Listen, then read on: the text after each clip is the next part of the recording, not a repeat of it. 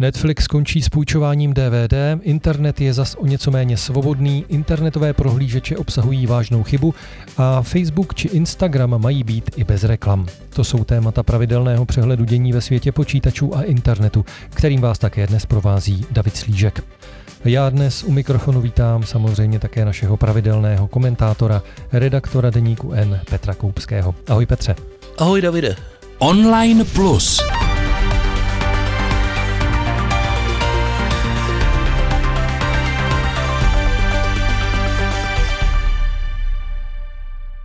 Evropští uživatelé by mohli získat možnost používat Instagram a Facebook bez reklam cílených podle jejich zájmu. Museli by za to ale zaplatit. Společnost Meta, která obě služby provozuje, podle deníku Wall Street Journal zvažuje, že placenou možnost v Evropské unii nabídne. Na mobilních zařízeních by používání Instagramu či Facebooku bez cílených reklam mělo stát v přepočtu asi 320 korun měsíčně. Na stolním počítači by měl za to též uživatel platit v přepočtu přibližně 245 korun za měsíc plánuje podle deníku Meta. Společnost tak nejspíš reaguje na rozhodnutí evropských úřadů na ochranu soukromí, které ji letos pokutovali za to, že používala data uživatelů k cílení reklamy bez jejich dostatečného souhlasu. Úřadům se nelíbilo ani to, že pokud uživatelé se zpracováváním dat nesouhlasí, nemůžou Facebook nebo Instagram vůbec používat. Verdikt potvrdil i Soudní dvůr Evropské unie, který v rozsudku řekl, že Meta musí uživatelům nabídnout možnost služby používat i bez využívání jejich dat. Tato alternativa ale podle rozsudku může být i placená.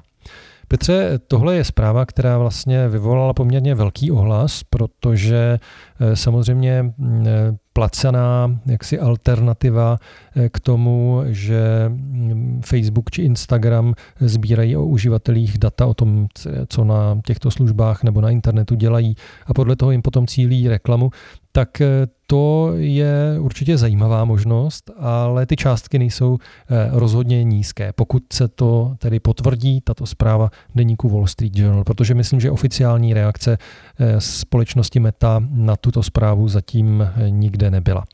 Co si o tomhle nápadu myslíš? Stálo by za to opravdu, aby Facebook či Instagram podobnou možnost lidem nabídli? No hlavně si myslím, že všichni musíme pozorněji číst a víc přemýšlet o tom, co je kde napsáno.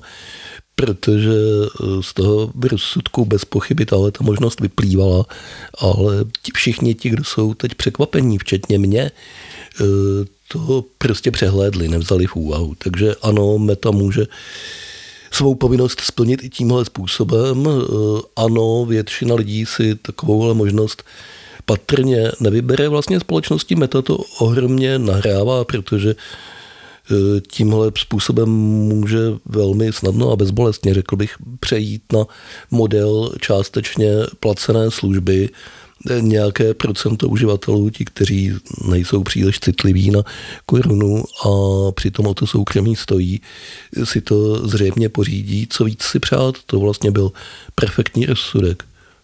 Takže z tvého pohledu možná jde od společnosti Meta o takový účelový krok, jak vlastně eh, vyhovět tomu rozsudku a přitom vlastně nenabídnout uživatelům možnost eh, používat její služby zdarma bez tedy toho cílení reklam? Mně to připadá, jako když se hrajou šachy a dojde tam k takovému tomu postavení zvanému vidlička, že vezmeš eh, třeba jezdce a zároveň dáš šach králi a zároveň ohrozíš věž nebo dámu a jediná možnost je ustoupit tím králem a o tu věž nebo dámu přijdeš.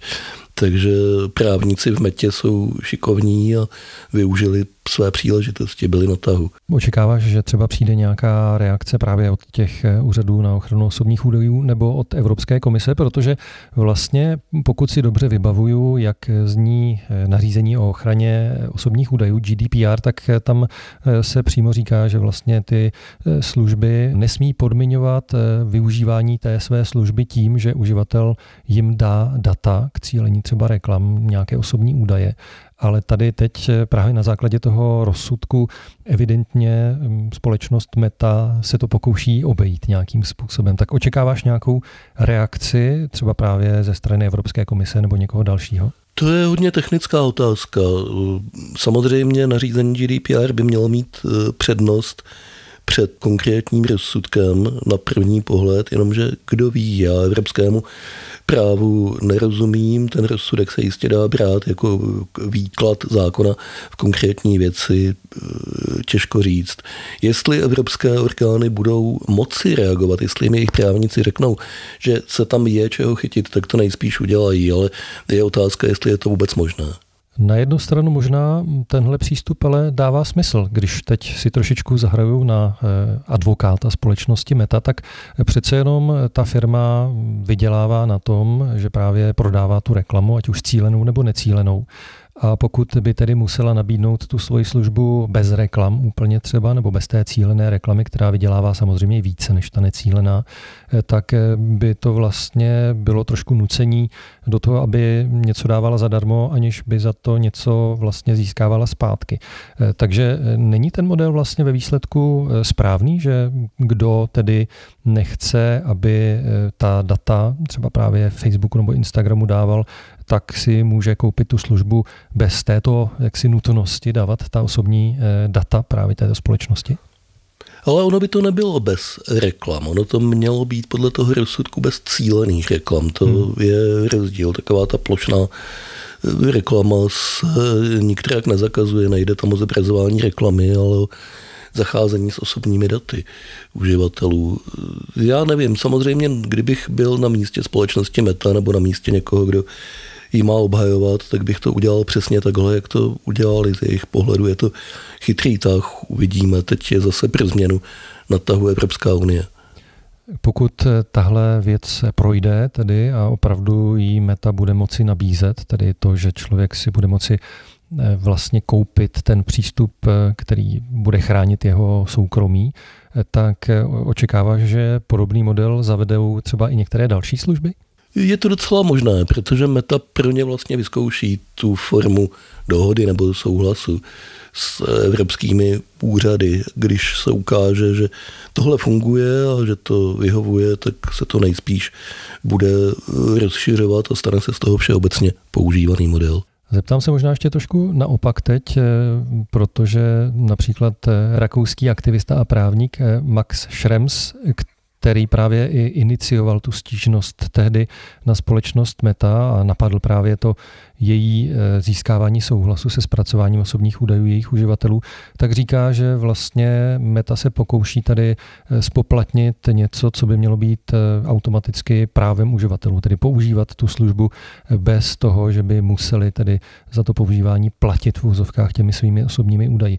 Mělo by to opravdu být třeba takto stanoveno v nějaké regulaci podle tebe, že má člověk právo nějaké základní používat služby bez toho, aniž by ho ta služba nutila jí prozrazovat tedy ty jeho osobní údaje a e, nebo by tohle opravdu mělo být ponecháno na tom, e, jak to vyřeší trh a jak vlastně ty společnosti e, ty služby budou nabízet. Čili ty se teď neptáš na právní výklad, ale řekněme na morální rovinu. Problému. Je to tak, ano. Chápu to dobře. Já vlastně nevím, jestli by to takhle mělo být, protože když se tohle předepíše jako povinnost, tak je to opravdu docela velký zásah do svobody podnikání a do toho, jak tyto firmy mohou svoje sítě provozovat. Pochopitelně dá se o tom diskutovat do nekonečna, protože vždycky se může říct, že je to veřejná služba velkého rozsahu a že stát má právo mluvit do jejího způsobu fungování a do pravidel, což je do značné míry pravda.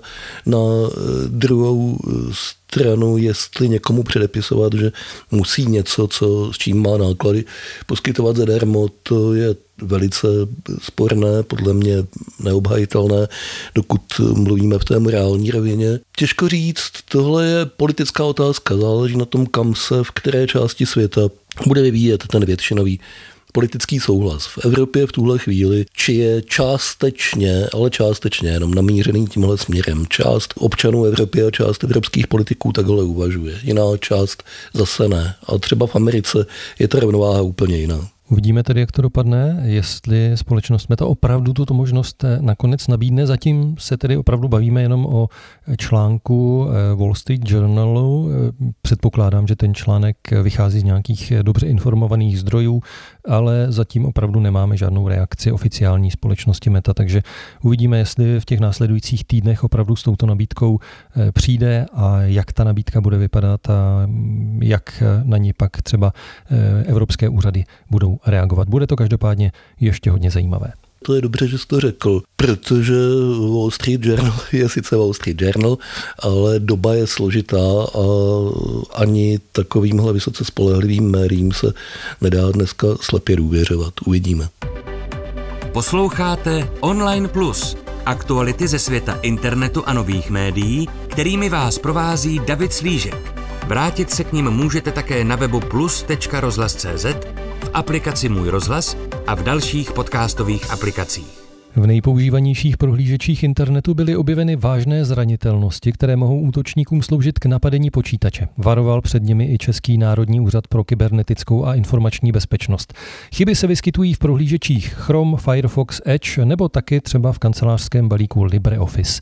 Ke spuštění škodlivého kódu přitom může stačit zobrazení speciálně upraveného obrázku nebo spuštění podobně modifikovaného videa. Útočníci mohou kvůli chybě za určitých okolností ovládnout i celý počítač. Podle úřadu už někteří útočníci zranitelnosti dokonce i aktivně využívají. Úřad proto uživatele vyzval k tomu, aby nečekali na pravidelné aktualizace těchto aplikací a raději je aktualizovali co nejdříve ručně. Petře, eh, jak je podle tebe tahle hrozba vážná, tahle chyba vlastně v prohlížečích? Tenhle typ chyby se vyskytuje čas od času pravidelně protože prohlížeče jsou složité programy a jsou v nich chyby. Útočníci je pravidelně zkoumají a když se jim podaří opět na nějakou novou další využitelnou chybu narazit, tak ji využijí. Výrobci těch prohlížečů a nebo operačního systému e, zveřejní novou verzi bezpečnostní záplatu a takhle to jde pořád do kolečka. Některé ty chyby jsou závažnější než jiné.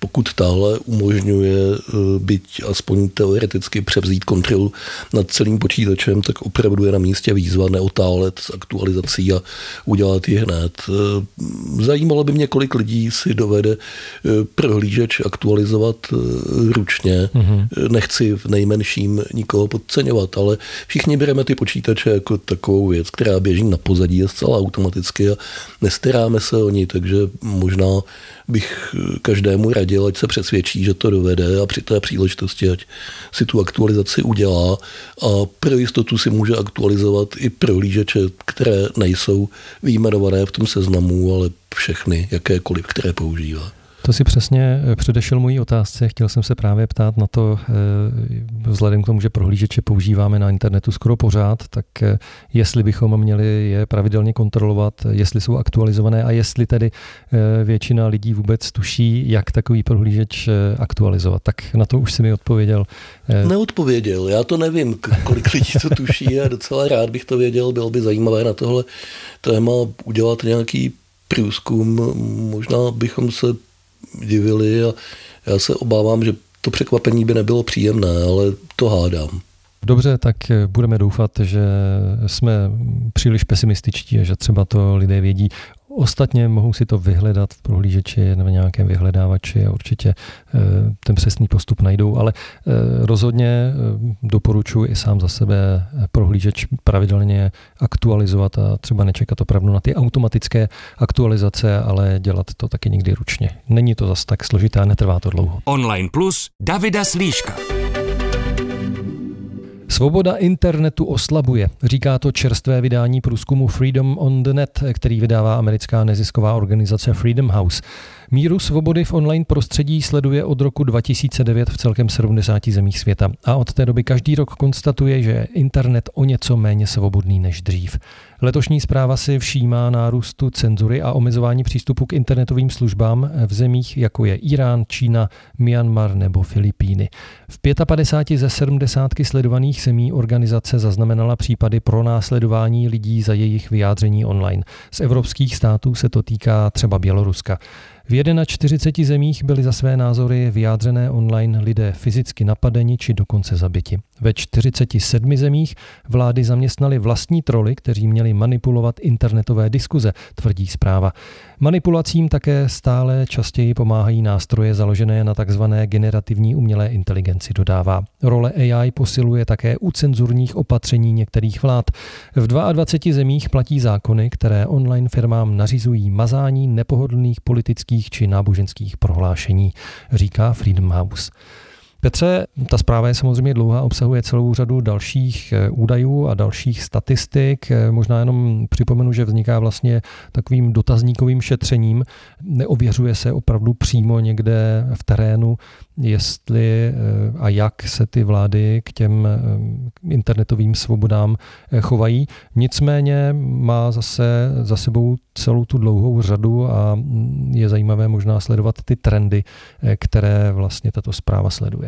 Když z ní budeme vycházet, eh, tak eh, co myslíš? Je tedy internet eh, podle tebe rok od roku méně svobodný? No, určitě rok od roku méně svobodný podle eh, Freedom House. Eh, Freedom House, nutno připomenout, není nezaujatá nebo neutrální organizace. Je to v dobrém i zlém prodloužená ruka americké administrativy, odkud získává financování a tomu odpovídá její pohled na svět a to, jak posuzuje eh, svobody a jak posuzuje přístup různých zemí k jejich vymezování omezování a omezování. Čili možná eh, je potřeba vzít v úvahu, že to může být trochu kulturně nebo eh, politicky závislé na uh-huh. místním uspořádání. Eh, ale to nemění nic na tom, že na světě bez pochyby existují země a na tom se musí zhodnout každý normálně uvažující člověk, kde míra svobody je malá, anebo v poslední době prudce klesla to je podle mě to, co ten průzkum odráží. Internet je takový, jaký je svět a svět se nevyvíjí v tuhle chvíli zrovna směrem k růžové zahradě. Nárůst online cenzury v zemích s autoritářskými režimy se asi dá předpokládat a je asi logický z hlediska těchto režimů. Stoupá podle tebe podobné riziko i v zemích demokratických v poslední době? Mluvili jsme tady před několika týdny o krocích britské vlády, která se snaží cíleně eh, prolomit eh, koncové šifrování, aby měla eh, přístup k, inter, k té internetové komunikaci, kterou si lidé chtějí ponechat jako soukromou. To je, myslím, docela silná ukázka toho, že i v demokratických zemích tyhle zásahy probíhají. Oni mohou být vedeny naprosto dobrými úmysly. Reálně dobrými úmysly. Nemusíme za vším vidět temné spiknutí a manipulaci. Ale eh, i ty dobré úmysly jak vidíme na stokrát, se dost často nevyvedou. Takže zatímco prosadit z naší pozice větší svobodu internetu v Číně je asi předem ztracený úkol, tak hlídat svobodu internetu v Evropě a ve Spojených státech to bychom měli velmi bedlivě. Ne proto, že by to tady bylo horší než v té Číně, to v žádném případě není, ale protože je to náš svět, naše země.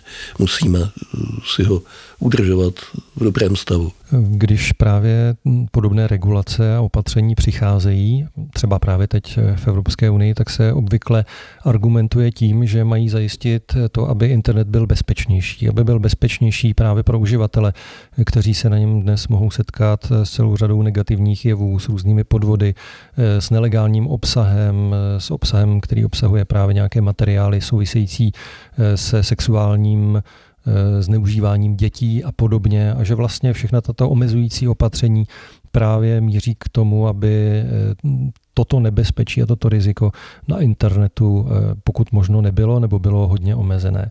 To je argument, který asi dává určitou logiku. Existuje podle tebe někde nějaká eh, objektivně eh, zjistitelná hranice, kde by se ta omezení měla zastavit, aby vlastně ještě neomezovali internetovou svobodu příliš, nebo žádná taková objektivní hranice není? Určitě nějaká taková hranice musí existovat, ale pochybuju, že je objektivně zjistitelná. Je to otázka politického vyjednávání a řekněme vyspělosti společnosti, která se o tomhle dokáže dohodnout, diskutovat o tom v klidu a věcně a brát v úvahu různé pohledy. A myslím si, že je vždycky lepší chybovat na straně větší svobody než menší. Já neříkám, že nemají existovat státní zásahy do fungování biznisu a společnosti. Je jistě dobře, že máme potravinářskou inspekci a státní technickou kontrolu automobilů a spoustu dalších věcí, protože to zvyšuje bezpečnost a neklade to potom, nepřenáší to náklady za opatření té bezpečnosti na jednotlivce.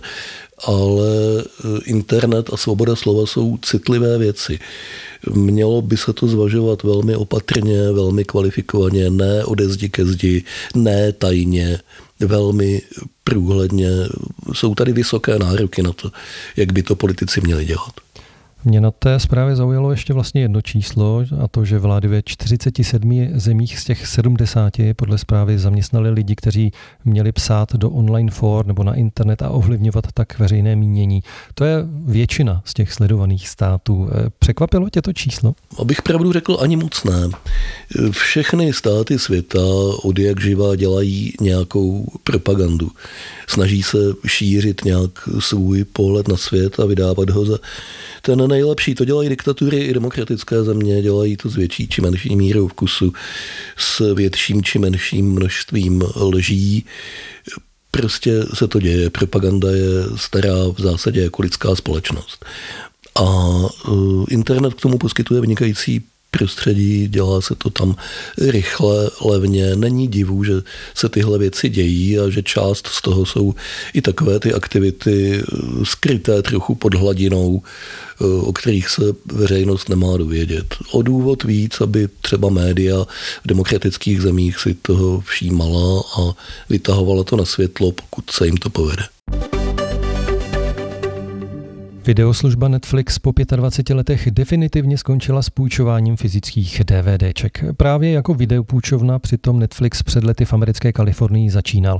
Nabízel v té době revoluční službu. Uživatelé si mohli za měsíční předplatné vybrat přes internet filmové DVDčko a firma jim ho poslala poštou domů. Po zhlédnutí snímku pak uživatel poslal disk opět poštou zpátky. Se streamováním filmu online začal Netflix až v roce 2007 posílání DVD, ale firma ani potom úplně neopustila, i když tato služba postupně odumírala. Letos už Netflixu ve Spojených státech zůstalo jen pět distribučních míst. Ta teď posledním zákazníkům rozeslala poslední filmová DVDčka. Doprovázel je vzkaz, že už disky nemusí vracet. Petře, je to vlastně připomínka dost hezkého a zajímavého příběhu, příběhu firmy, která začala eh, půjčovat eh, filmové DVD a e, přešla posléze prostě technologicky na úplně jinou platformu. Stala se z ní velká společnost, která produkuje teď sama filmy a seriály a podobně a dnes tedy s tím svým původním e, biznisem končí. To je hezký příběh. No, je to taková zkratka toho, co se stalo za těch posledních 15-20 let s technologiemi. Já vlastně jsem překvapený, že ta DVDčka ještě půjčovali, že to udržovali v chodu, muselo se jim to strašlivě nevyplácet, ale zase na druhou stranu eh, při objemu jejich podnikání to asi nejsou velké peníze.